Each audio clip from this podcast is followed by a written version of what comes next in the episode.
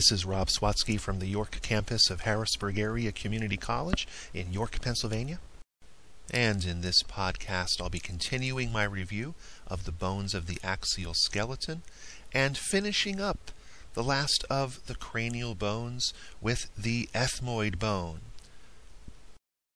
The ethmoid bone is a small bone that is located just medial to the orbits in the anterior part of the cranial floor. In relation to the other cranial bones and facial bones, it's located anterior to the sphenoid bone and posterior to the nasal bone. Structurally, the ethmoid bone forms part of the anterior cranial floor, the medial wall of the orbits, and the superior nasal septum. The nasal septum is the partition which divides the nasal cavity into the right and left sides. The ethmoid bone plays major structural and functional roles within the nasal cavity. Its interior structure is spongy and porous, which creates a tremendous amount of membrane surface area. Now let's take a look at the unique bony landmarks of the ethmoid bone.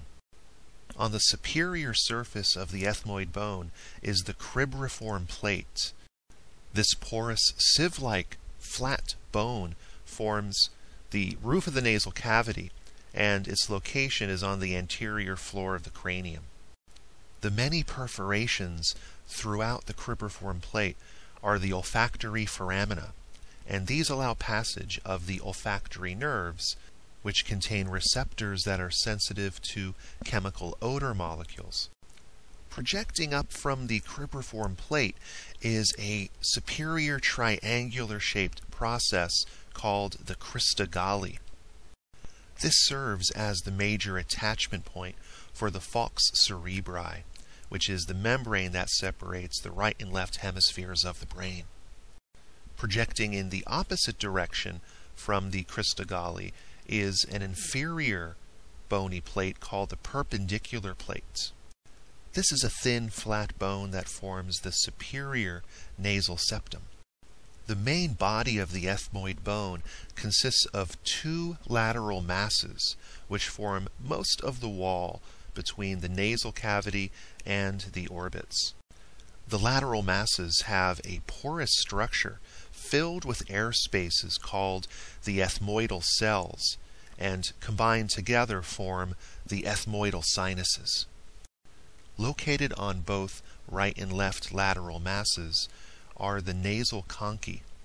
There are two pairs of these thin, curved, bony projections located on either side of the nasal septum. They are the superior and middle nasal conchae. There is a third pair of nasal conchae called the inferior nasal conchae, but they are actually separate bones and not part of the ethmoid bone. One way to remember the name conchae is from the word conch, which is the large tropical snail. Think of the curved snail shell when you think of the conchae and its curved, kind of spiraling shape. All of the conchae function in allowing the inhaled air to swirl around the nasal cavity. This swirling, spinning motion helps distribute the air throughout the entire nasal cavity, which warms and filters the air due to the high quantity of mucous membrane surface area packed within. And because of this spinning motion of the air, the nasal conchae are also referred to as the turbinates, as in a rotating turbine that generates an electric current. Okay, that's it for the ethmoid bone.